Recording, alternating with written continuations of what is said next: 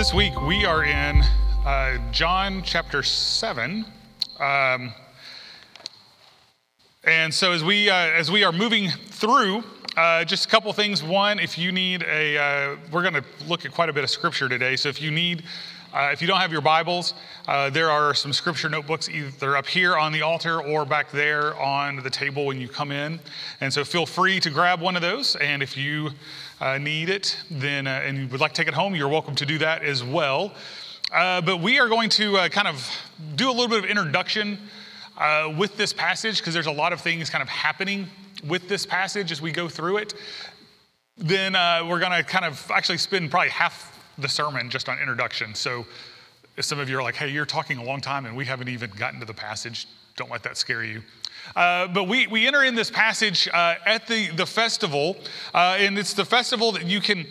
One of the things I've struggled with this week is there's all different types of names of what they call this festival. We'll look at some of those, but the festival of shelters, of booths, of tabernacle. Um, Sukkoth, the, the Hebrew is the word Sukkot, and so there, you'll see that both times. But all of these are the same festival. But part of, I think, kind of the, the context to understand this in is that in John chapter 1, verse 14, where we started, there is this statement, and it's a very important statement in kind of moving into this, uh, into this passage. I want you to kind of have that in your, in your head as we move into it. But the statement is, is the word became flesh and dwelt among us. The word dwelt, and we talked, we've talked about this a few times. The word dwelt there is literally the word tabernacled. So the word became flesh and tabernacled among us. And so we move into this passage, which is a passage dealing with the, fe- the festival of tabernacles. And so we're going to talk a little bit about what that tabernacle or what that festival meant. But there's two places where we kind of get some of this understanding. One is back in Exodus. Exodus chapter 34, verse 22 says, Observe the festival of weeks with the first fruit of the wheat harvest. So this is this is the first festival we're talking about. In their festivals, they had three pilgrimage festivals where they would come into Jerusalem. One of those would be the first fruits, the festival of weeks. Then the second one would be the festival of the harvest, or the second one we're talking about here is the festival of the harvest uh, that is also called ingathering. Another way, or another passage where we see this is in Leviticus chapter 23 says, You are to live in shelters for seven days. So this is telling them how to. Uh, how to celebrate this festival. You are to live in shelters for seven days. All the native born of Israel must live in shelters, so that your generations may know that I made the Israelites live in shelters when I brought them out of the land of Egypt. I am the Lord your God. So, this was a harvest festival. It remembered the harvest or it celebrated the harvest, but it also would do something else. It was about the Exodus. As we know, like most of these festivals kind of centered around the central event in the life of Israel, which was the Exodus. And so that was what they would come in and they would celebrate these, these two things because part of what they understood is the Exodus was leaving Egypt, going into the land that God had promised them, right? But when they go into this land, they also farm this land. And so the land and the farm and harvest is all tied back to Exodus. So all of these things in their minds are tied together. So this is something that is still, uh, still celebrated in some ways uh, in, in modern Jewish life. Uh, in case you're wondering, in 2022, the dates of the Festival of Booths are October 9th through 16th. Just in case you put that down on your calendar. It changes every year, just like Easter changes, because it has to do with uh, the, the moon phases. So that, that's when it is this year. It's a fall festival. Now, part of the reason this is important too is, as we're going to see, is because it's a fall festival, Israel is in a part of the world that has rainy seasons. Now, living in Alabama, y'all don't know what rainy seasons are, or most of you have never lived in them. Christopher and Caitlin can tell you about rainy seasons because we lived in San Diego, it was part of life. And I can remember moving here. We were putting a roof uh, back when the North Jefferson Women's Center was right over here by Express Oil. Do y'all remember that? We put a roof, I think Richard was there that day. We put a roof on that building and we had to have it covered up. And I remember thinking, like, well, this is, it was like the first of March. I'm like, well, rainy season's over. It's, we don't have to worry about covering it. It's not going to rain till November. That was what was in my head. Like I grew up in the South, but I was already thinking that way. And then I realized, no, like, no, this is Alabama. It could rain in the next 30 seconds. We don't know. Like any, any moment, it could rain. When you live in a climate that has a rainy season, that's not the way it works. For San Diego, it was November through March, it could rain. Outside of that, it, it might, but it's not, it's not gonna rain. One year we lived there, it went 250 days with no rain. So, in their system, in the way that they lived, they had a rainy season, and this was leading into the rainy season. This festival was harvest, but it was a rainy season. It was coming into the rainy season. Now, why is that important? Because the people understood if I'm going to have a harvest next year, all the crops that I have for the next year depend on a good, good rainy season this year. If we don't get rain in the next four or five months, we're not going to have a good harvest next year. And so the people of Israel understood that there are some kind of keys that, that take place in this, that, that this was a part of their lives and this was a part of, of what, they, what they believed. And so rainy season was an important piece of this. They understood a truth, which was that what God is going to do tomorrow is dependent on what God is doing today. The, the harvest of tomorrow depends on the rain of today. And so these ideas were tied together. Rain was tied as a piece of this. Because this was a piece also of the Exodus, light was tied into this. And so chapter 8 is dealing with light in John. We're not we're actually going to skip over that next week and keep moving. Uh, but but we'll you can see that light. And so these are kind of the big symbols of the festival of booths. All right? So all that to say is we have I told you there's going to be a lot of introduction, so I apologize. But this is, this is the way the festival took place, all right? So they would come into Jerusalem. They had to stay, as we just read in Leviticus. They would build these shelters or build tents. And they would live out in these tents in the city streets, in the alleyways, and people would live out there during this festival for seven days. And on uh, every day, they would go into the temple, and this is what would happen. You would go into the temple and you would bring two things with you. In one hand, you would have a leafy branch. Whether it was a palm branch, whether it was myrtle or cypress, you would bring a leafy branch in one hand, and in the other hand, you would have a piece of fruit. And the leafy branch is to signify abundance, fruitfulness, and the fruit signifies fruitfulness. And they would come into the temple to worship every day. And the priest would come before them, and the priest didn't have the fruit or the leafy branch. The priest would bring a pitcher, and this pitcher was gold, and the pitcher was empty. And during worship, the priest would hold it above the altar, and it was empty. And during worship, he would leave, and he would go down to the pool of Siloam. And in the pool, he would dip that pitcher in. And he would then come back into the temple and stand before the people palm branches, myrtle branches, cypress branches, fruit. He would stand before the people and stand above the altar with the gold pitcher, and he would pour the water out onto the altar. I was going to do that today, but I didn't think we wanted to clean that up. But he would pour the water out onto the altar. And this was a symbol to tell all the people that this was about fruitfulness, it was about rain, it was about harvest, but it was about God providing those things for them.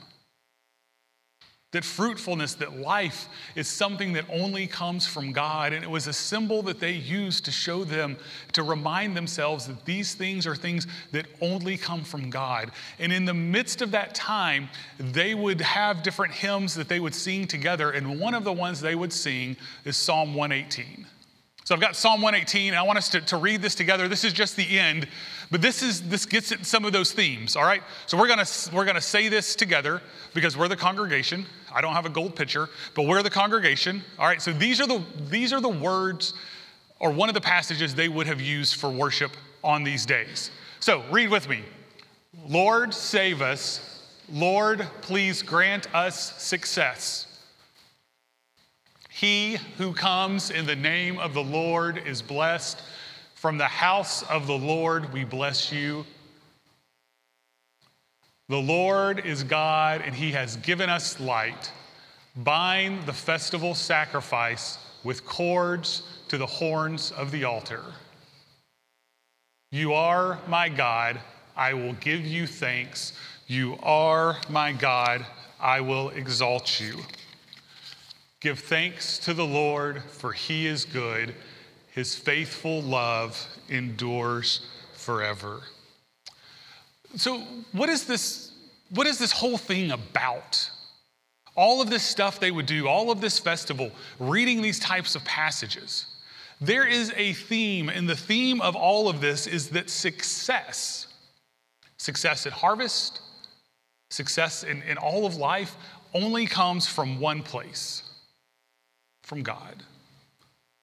That the harvest they would bring in to celebrate what had happened depended on the rain, and the rain came from God, and all success, all harvest comes from God. And they could talk about and proclaim that God was the one, that his love endured forever, that his love, uh, or that his life was what brought them life. And so these were the things that, that, were going on during this time. This is what was going on during the festival. And so we, we come to the, the passage today, and just kind of, if you have your Bibles open, just a couple things that are, that are kind of going on in this, in this passage. If you start off at the beginning of chapter 7, Jesus there is, is, has this conversation with his brothers. They're going to the festival, and he tells them, Y'all go, I'm not going to go. Uh, and so he, he sends his brothers on, and then he secretly says he secretly uh, goes into Jerusalem Jerusalem. He's there. Uh, and really, the entire chapter uh, from, from that point to where we're going to read is really just controversy about who Jesus is. So there's a lot of controversy there. I love this passage because I love how Jesus tells them, like, you know, uh, he says, Go up to the festival, verse 8, yourselves. I'm not going to the festival because my time has not yet fully come. So he stays in Galilee, and then by the very next verse, verse 10, uh, he decides to go up secretly. So he, I love that. Like, it's not my time to go. I'm not going. Yeah, am. And so he goes up there. So he's there for the festival. He's there for all of this, this controversy that's surrounding him. So that's where we enter in into the passage. So chapter 7, verse 37 is where we will uh, where we'll start, and we'll read down to verse 52. On the last and most important day of the festival, Jesus stood up and cried out, If anyone is thirsty, let him come to me and drink. The one who believes in me, as the scripture has said, will have streams of living water flow from deep within him. He said this about the Spirit.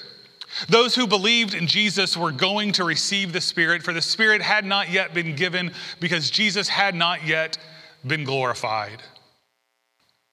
When some of the crowd heard these words, they said, This is this truly is the prophet. Others said, This is the Messiah. But some said, Surely the Messiah doesn't come from Galilee, does he? Doesn't the scripture say that the Messiah comes from David's offspring and from the town of Bethlehem where David lived? So the crowd was divided because of him. Some of them wanted to seize him, but no one laid hands on him.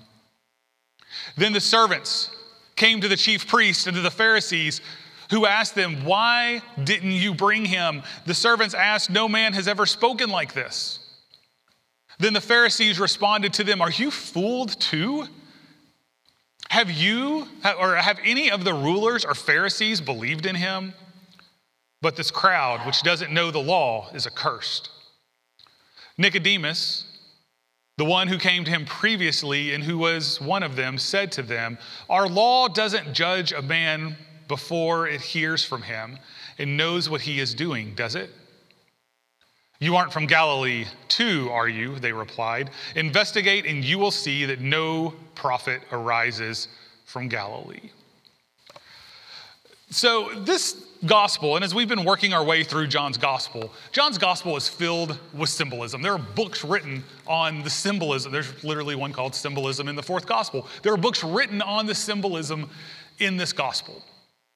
And so, one of the things for us to kind of work through this text today, which is kind of a strange text, is, is I think we, we kind of need to have a, just a small lesson on the way John uses symbolism and the way that he writes uh, his gospel. And so last week we looked at John chapter 6, verse uh, 35. This was the passage we looked at. I am the bread of life, Jesus told them. No one who comes to me will ever be hungry, and no one who believes in me will ever be thirsty again. That, that's where we were last week. Y'all remember that? What we see in John's symbolism is that when we see these symbols, John does something incredible with the way he writes his gospel, and we can see this all throughout John. That what John says to us is, is that on the primary level, Jesus, when he speaks, Jesus is making a statement about himself. So the basic statement is something about, about Jesus himself. What, if we want to use a big theology word, it's a Christology statement or a Christological statement. It, it's about Christ, it's a statement about himself. Okay, so that's the primary level. On a secondary level, he is making a statement about discipleship. So Jesus says in the passage we just read, I am the bread of life. That's a statement about who? Christ. It's a Christological statement. I am the bread of life. Then what does he do? He turns it into a statement about a disciple. No one who comes to me will ever be hungry, and no one who believes in me will ever be thirsty again. Primary statement about Christ, secondary statement about us. Everybody see it? So we, we, we, can do this next week, or if, if, we were kind of flowing chapter by chapter, the next chapter, chapter eight, is the uh, chapter of I am the light of the world. Okay, so let's, let's look at that one. We're not going to preach on it next week. So I'm going to use it as an example this week. So Jesus spoke to them again. This is still during Sukkoth, uh, or during the Festival of Booths. Jesus says to them, I am the light of the world. What is that? It's a primary statement about who? Christ. It's about himself. I am the light of the world. So if we're going to follow John's little uh, example, what's going to happen next? There's going to be a secondary statement about who? About us, about disciples. I am the light of the world. Anyone who follows me will never walk in darkness, but will have the light of life. And, and he, John does this all, all throughout his gospel. So we come to this, this verse, or we come to these verses. And the reason I want you to kind of be thinking about this is, is as we come into these verses, these verses are, are kind of a controversy in translation. So let's look, chapter, uh, chapter 7, verse 37 and 38. On the last and most important day of the festival, Jesus stood up and cried out, If anyone is thirsty, let him come to me and drink. Verse 38 The one who believes in me, as scripture has said, will have streams of living water flow, flow from deep within him. Now, here's the problem as we've talked about before in Greek, we, we don't have punctuation. And in this passage, we, we, don't totally, there's a lot of controversy kind of about what it's saying, who does have, who has water flowing from them, what is going on here. And I think, and, and Dwight's gonna give me an amen here in just a moment. I think of all the translations, probably the one that does it the best here is King James. Yeah. See, I, Dwight, Dwight's a King James person. But, but, I think part of the reason, and as I was looking at translations this week, I think part of it is, is that in modern translations, we've tried to kind of smooth over what we don't get in this verse, whereas King James was just like, bam, here it is. So let's, let's look at King James just real quick of what they say. I, I combined 37 to 38, or 37a uh, to 38. If any man thirst, let him come unto me and drink. He that believeth on me, as scripture has said, out of his belly shall flow rivers of living water. Now, what, what's going on here? The problem is, as I highlighted it there, is this word his. Who, who is his? In many of our Bibles, we kind of lead it to think that the his is us. But I believe this is a statement about Christ. So hear it, hear it again. If any man thirst, let him come unto me and drink. He that believeth on me, who is me? Jesus. He that believeth on me, as the scripture had said, out of his belly shall flow rivers of living water. Out of his belly. And this is one of those, I mean, it's one of those passages we don't fully, I mean, there's a lot of translations, there's a lot of misunderstanding, but I really believe, and the more I've looked at it this week, is that what he is saying here is, is that this life, come to me and drink, believeth on me, that out of Jesus that water is going to flow. Now, if we know the story, what happens on Good Friday? Jesus is crucified. They come to check to see if he's still alive, and what happens? They take a spear and do what? Pierce his side. And what flows out? Water. Out of his belly shall flow rivers of living water. I, I, believe this, this is the primary statement, the Christological statement, the statement about Christ. Because then the very next statement is, begins to talk about us. So if you look at it, uh, verse 30, jump down to verse 39. He said this about the Spirit. Those who believed in Jesus were going to receive the Spirit. Who's that? That's us. For the Spirit had not yet been given because Jesus had not yet been glorified. When is Jesus glorified? Through the Passion. And what happens in the Passion? Jesus is on the cross, the guard gets a spear, and waters flow. You with me? And so I think that's, that's what's, what's happening in this passage. But I, the reason I bring all this up is I don't want you to miss the context of what Jesus is saying to them. That we're in the middle of a festival. In the middle of that festival, what this is all about is, is a pitcher, a golden pitcher full of water that is poured out on an altar. To say to all the people that life, the rain, comes from one place from the water.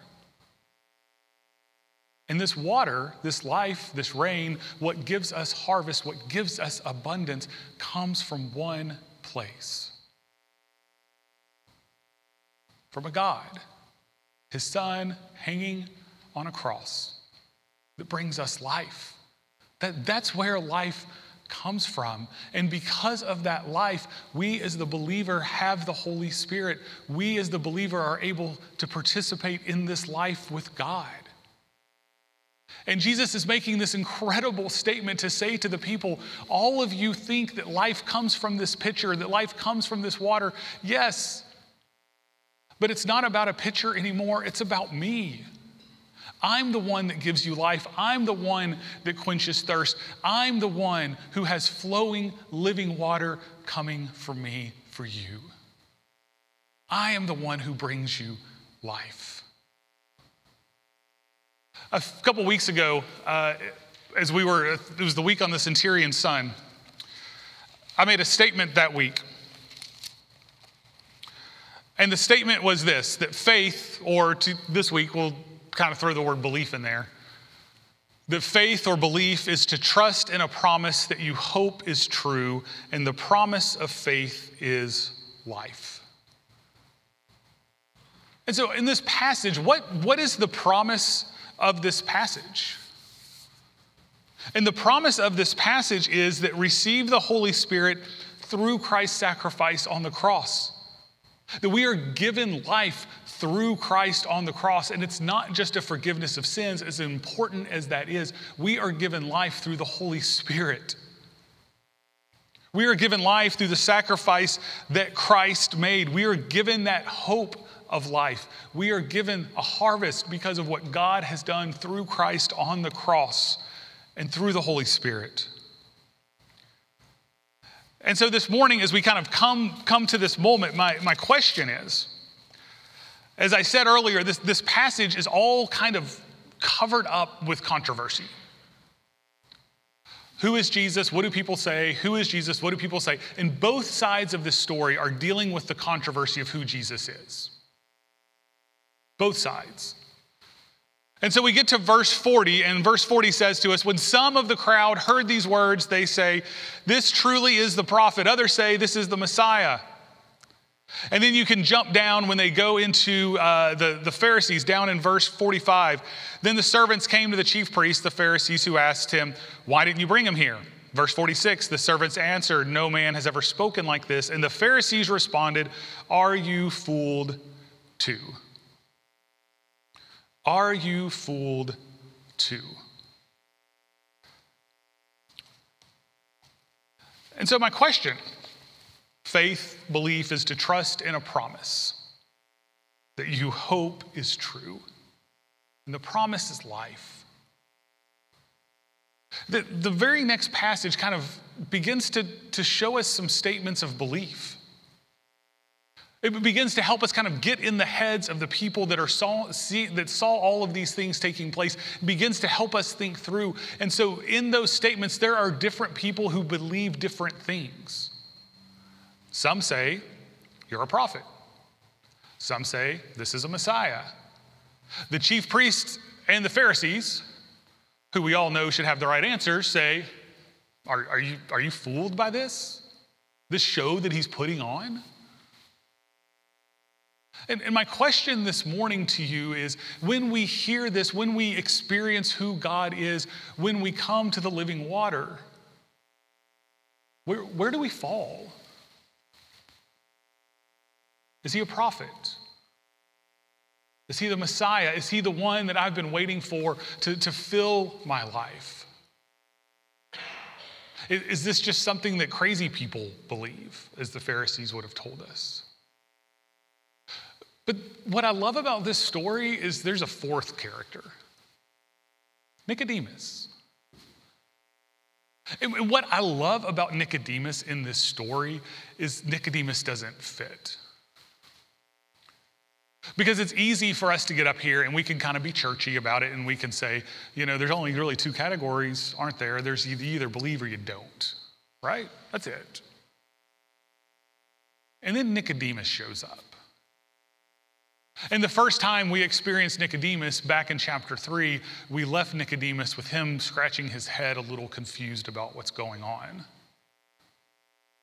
And now Nicodemus shows up again in the story. And it's kind of like Nicodemus just kind of meandering through this story, trying to figure out what's going on weighing the evidence of what he's seeing Christ is, the conversation he had with Christ, what his friends, the Pharisees and chief priests, are saying versus what the people are saying. And what I love about Nicodemus in this story is Nicodemus allows for some of us to just say, I, I don't know if I know yet. That I, I, I, can, I can scratch my head sometimes that I can ask the question of, I'm still trying to figure this out. That Nicodemus allows us some room. And what I think is so incredible about Nicodemus is part of what he says to those that fall in that camp is, is don't quit seeking. Don't quit looking for who God is and how God is operating in the world. That if you're somebody who says, you know, John, I, I don't know, it's not as easy as belief or unbelief. And sometimes I feel like, like I don't belong because I don't fall into one of those camps. I'm somewhere in between. And so obviously I don't fit. And I think Nicodemus tells us you, you do fit. Because sometimes we do have questions. Sometimes we don't know how much we understand.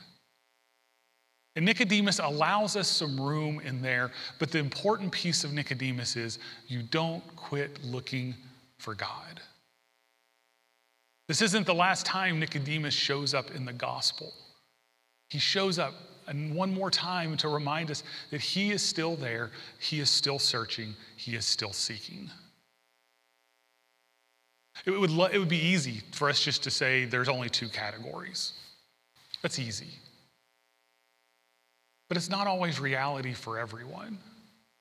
And I know for some of you, there are people in your life, you might say, you know, Pastor, I, I'm a believer, I believe, but there's somebody in my life who they don't know what they think. They, they don't know what they believe. They, they believe some of this, and they believe some of this, and, and, and, and I don't, they don't know where they are. And this morning, I think the important thing that we hear is that we are reminded to let them seek, to have the conversations, to keep asking questions, to keep allowing them to ask questions. I, uh, I don't think I've told y'all this story before, but I, I had a conversation with, uh, with a friend a while back. We went to lunch and we, we talked for a while, and one of the things he said to me was, He said, You know, I've, I've been around church for a long time, and I just don't think I buy it. And he said, I know that might upset you. And I looked at him, I was like, It doesn't. What, what do you not buy? What, what do you not see? Let's talk about it. I'm okay with that. Let's have that conversation. And he told me through, through some things, this is what I've prayed for, and God hasn't answered this prayer, this prayer, this prayer. And as he told me, I just kind of smiled, and he's like, What's so funny? And I said, Well, I can tell you how I've seen God answer this prayer, this prayer, this prayer in your life. I, have seen God working in where you don't see God, I see God. And there are people in our lives that are in that world where they just don't know where they are. But the beauty of this passage, and I think part of what he's saying to us, what Jesus wants us to hear, is, is that life in the Spirit is a spirit that goes out into a world. A world who needs the rain. A world that needs to know that there is a God who is real, that there is a God who is alive, that there is a God who can even handle the hard questions. A God that, that calls us to be somebody, to be people. And the story of John's gospel, as y'all know, is the story that keeps explaining this to us, keep, keeps telling us about these things. Keeps showing us. And in that last, the very last verse, verse 52, as they say back to Nicodemus, Aren't you from Galilee? Or you aren't from Galilee too, are you? They replied. And then they use these words investigate. Investigate and you will see. There are people in your life who, who just want to investigate. They, they want that room to be able to search out to see if this God is real. Part of their investigation involves looking at you and looking at me and looking at the church and looking at what people say about other people and how people treat other people. And the life we are to live is to be people who say, There is a Messiah. His name is Jesus Christ. He has given himself for me, he has poured himself out for you and for me, and he has given his life to us. And I, I want to show you who that God is. I want to show you what that life looks like. I want to show you that life is so much more than what you think it is. To allow room for the Nicodemus, to allow room for the person who doesn't always understand. But to say, I'm here with you, to walk with you, to show you what life is. This morning, as we close, that's my hope and my prayer. Is this week I've thought a lot about the Nicodemuses of life. I've thought a lot about the people in my life who don't always know, who, are, who have those questions that they don't always understand. This morning, as we close, uh, as, as you know, Pastor James will be right over here on this altar to your, uh, to your left. That if you are that person who says, you know what, I, I fall in the category of unbelief, but I think I'm ready to talk to somebody about what it means to believe. Pastor James would love to be able to talk to you about that. But for many of us as well, we might be a Nicodemus or we might live in the world of, of loving a Nicodemus, of loving someone in our lives that, that just that need to know what the truth is, that, that need to have that further lived in their life. And you might just need to come and find a place to kneel to pray for them or to pray for yourself or to, to, to pray for that person, to lift them up. So if that's you, then you're, uh, I just encourage you to come and find a place to kneel. Uh, if you're here this morning and you would like for someone to pray for you uh, for healing, um, I will be right here at this altar. I would love to be able to anoint you and to pray for you this morning uh, for healing, uh, for physical, spiritual, emotional, whatever kind of healing uh, that you need in your life. I would love to be able to pray for you.